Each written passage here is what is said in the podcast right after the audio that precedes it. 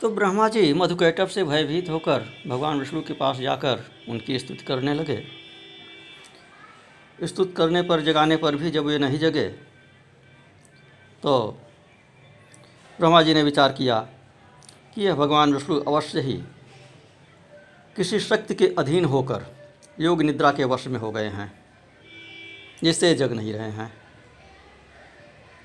अब मैं क्या करूँ? तो फिर चिंतन मनन करते करते उन्होंने भगवती योग निद्रा की स्तुति किया। बोले, इस लोक में जैसे मृत प्राणी को शब्द आदि गुण, गुणों का आभास नहीं हो पाता, उसी प्रकार निद्रा के कारण अपने नेत्र बंद किए हुए भगवान विष्णु कुछ भी जान सकने में असमर्थ हैं। मेरे द्वारा नानाविध स्तुत किए जाने पर भी ये निद्रा का त्याग नहीं कर रहे हैं। अतः मुझे ऐसा लगता है कि निद्रा इनके अधीन नहीं है, अपितु निद्रा के द्वारा ही ये वशीभूत कर लिए गए हैं। अभी तक तो मैं ये समझ रहा था कि सब कुछ इन्हीं के अधीन है, मैं इन्हीं के अधीन हूँ, शंकर इन्हीं के अधीन हैं, सारी सृष्टि इन्हीं के अधीन है, सभी देवता इनके अधीन हैं। लेकिन अब लगता है नहीं, यह भी किसी के अधीन है। तो विचार करते हैं कि मैं अर्थात ब्रह्मा, विष्णु, शंकर, सावित्री, लक्ष्मी, पार्वती, ये हम सभी फिर उन्हीं के अधीन हैं। जिनके अधीन होकर यह भगवान विष्णु सो रहे हैं। तो भगवान विष्णु भी जिस शक्ति के वशीभूत होकर विवश हुए से उसी प्रकार सो रहे हैं, जिस प्रकार एक सामान्य प्राणी सोता है। तब अन्य पुरुषों के विषय में क्या कहा जाए? तो ऐसा विचार कर ब्रह्मा जी ने भगवती योग निद्रा की स्तुति किया। स्तुत करने के उपरांत भगवान विष्णु के शरीर से योग निद्रा व तामसी देवी निकलकर ब्रह्मा जी के सम्मुख उपस्थित हुई।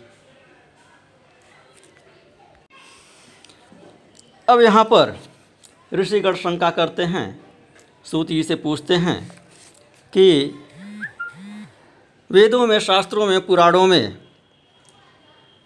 तथा ऋषियों, आचार्यों के मुख से सदा यही सुना गया है, यही सनातन अवधारणा है। कि ब्रह्मा, विष्णु तथा शंभु, ये तीनों देवता सनातन हैं। और इस ब्रह्मांड में इनसे बढ़कर अन्य कोई नहीं है। ब्रह्मा जगत का सृजन करते हैं, विष्णु पालन करते हैं और शंकर प्रलय काल में संहार करते हैं। ब्रह्मा, विष्णु और महेश, ये तीनों देवता एक ही मूर्ति के तीन रूप हैं। यह लोग क्रमशः सत्व रज तम, गुणों से युक्त होकर अपना अपना कार्य करते हैं। क्रमशः रज सत्व और तम। ब्रह्मा जी रज, विष्णु सत्व और शंकर जी तम। इन गुणों से युक्त होकर अपना अपना कार्य करते हैं। तो उन तीनों में भी श्रीहरि अर्थात विष्णु को श्रेष्ठ माना जाता है।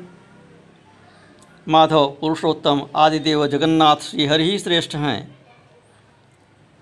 वे सभी कार्य संपादित करने में समर्थ हैं। तो उनको भी विवश करके योग माया ने कैसे सुला दिया? भगवान विष्णु की चेतना कहाँ चली गई?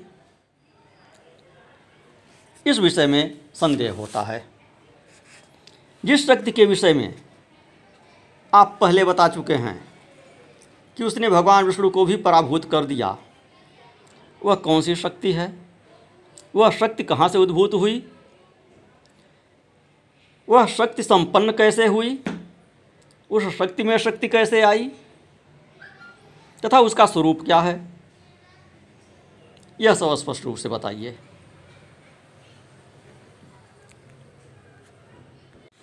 सूत जी कहते हैं कि इस चराचर जगत में कौन ऐसा है जो इस शंका का समाधान कर सके?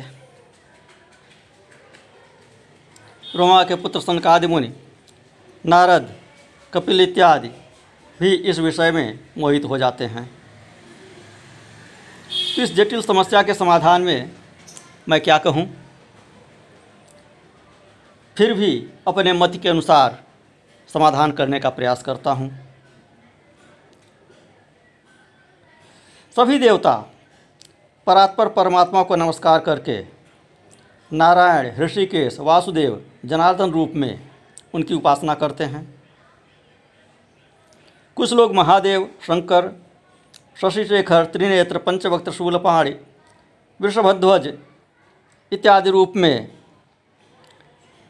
शंकर रूप में उसी परमात्मा की उपासना करते हैं। सभी वेदों में भी त्र्यंबक, कपर्दी, पंचवक्त्र, गौरी देहार्थधारी कैलाशवासी, सर्वशक्ति समन्वित इत्यादि नामों से उसी परमात्मा का गुणानुवाद किया गया है। वैदिक विद्वान लोग सूर्य आदि नामों से भी नित्य प्रातः सायं तथा मध्यान्ह काल में संध्या करते समय विविध प्रकार से उसी परमात्मा की स्तुति करते हैं। सभी वेदों में सूर्योपासना श्रेष्ठ कही गई है। उस सूर्य में जो परमात्मा स्थित है, जो शक्ति स्थित है, उसको परमात्मा कहा गया है। वेदों में सर्वत्र वेदज्ञों द्वारा अग्निदेव की भी स्तुति की गई है। तो जिस प्रकार गंगा अनेक धाराओं में विद्यमान रहकर प्रवाहित होती है, उसी प्रकार महर्षियों के द्वारा ऐसा कहा गया है कि भगवान विष्णु ही सभी देवताओं में विद्यमान रहते हैं। इसलिए इस विषय में बुद्धि, शास्त्र एवं निश्चयात्मिका युक्ति से बार बार विचार करके अनुमान करना चाहिए। कहते हैं कि प्रायः सभी पुराण तथा विद्वान ऐसा कहते हैं कि ब्रह्मा में सृष्टि करने की, विष्णु में पालन करने की शक्ति, शिव में संहार करने की शक्ति, सूर्य में प्रकाश करने की शक्ति, शेष और कच्छप में पृथ्वी को धारण करने की शक्ति, स्वभावतः विद्यमान रहती है। तो इस प्रकार एकमात्र वे आद्याशक्ति ही स्वरूप भेद से सभी में व्याप्त रहती हैं। वे ही अग्नि में दाहकत्व शक्ति हैं, वही वायु में संचार शक्ति हैं। कुंडलिनी शक्ति के बिना शिव भी शव बन जाते हैं। शक्तिहीन जीव को निर्जीव कहा जाता है, असमर्थ कहा जाता है। ब्रह्मा से लेकर तृण पर्यंत सभी पदार्थ संसार में शक्ति के बिना सर्वथा हेय हैं। क्योंकि स्थावर जंगम सभी जीवों में वह शक्ति ही काम करती है। वह सर्वत्र व्याप्त रहने वाली आदिशक्ति ही ब्रह्म कहलाती है।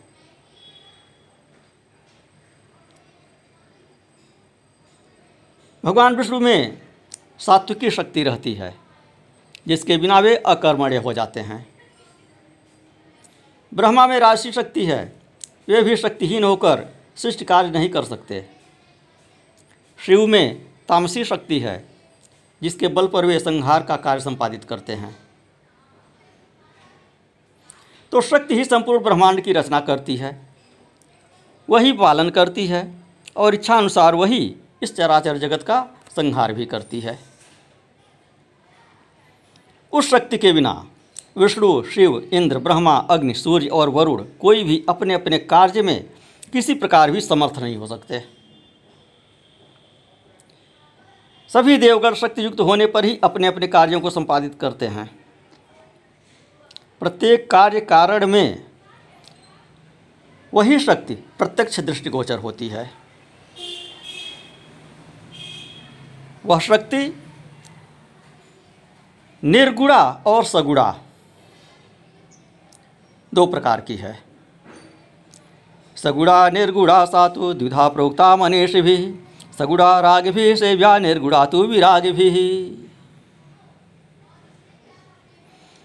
मनीषी पुरुषों ने शक्ति को सगुणा और निर्गुणा भेद से दो प्रकार का बताया है।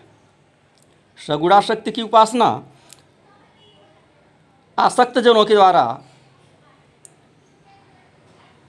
और निर्गुणा शक्ति की उपासना अनासक्त जनों के द्वारा की जाती है। विरक्त लोग निर्गुण की उपासना करते हैं और गृहस्थ लोग, संसारी लोग सगुण की उपासना करते हैं। धर्म, अर्थ, काम, मोक्ष, इन चारों पदार्थों की स्वामिनी वही निर्विकार शक्ति हैं।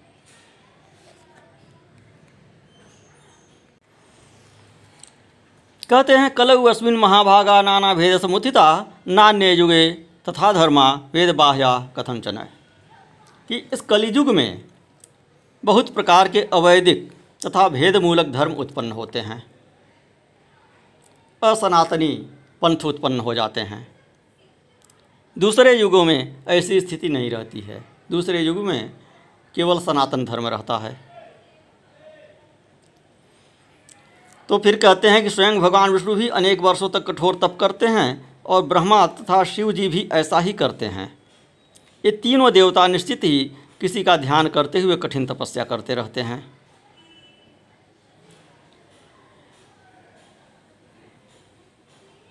यह गुप्त रहस्य। सूत जी कहते हैं कि यह गुप्त रहस्य मैंने कृष्णद्वैपायन से सुना है। कृष्णद्वैपायन व्यास ने इसको नारद जी से सुना था और नारद जी ने अपने पिता ब्रह्मा जी से सुना था और ब्रह्मा जी ने भी इसको भगवान विष्णु के मुख से सुना हुआ था। और उन भगवान विष्णु को देवी भागवत के महामंत्र का उपदेश साक्षात भगवती ने स्वयं किया था आकाशवाणी के माध्यम से। इसलिए न श्रोतव्यम न मंतव्यम अन्येषा वचनम बुधई शक्तिरव सदा सेव्या विद्वद्भि कृत निश्चय ही विद्वान पुरुषों को चाहिए कि वे न तो किसी अन्य की बात सुने और न माने तथा दृढ़ प्रतिज्ञ होकर सर्वदा शक्ति की ही उपासना करें। नारायण।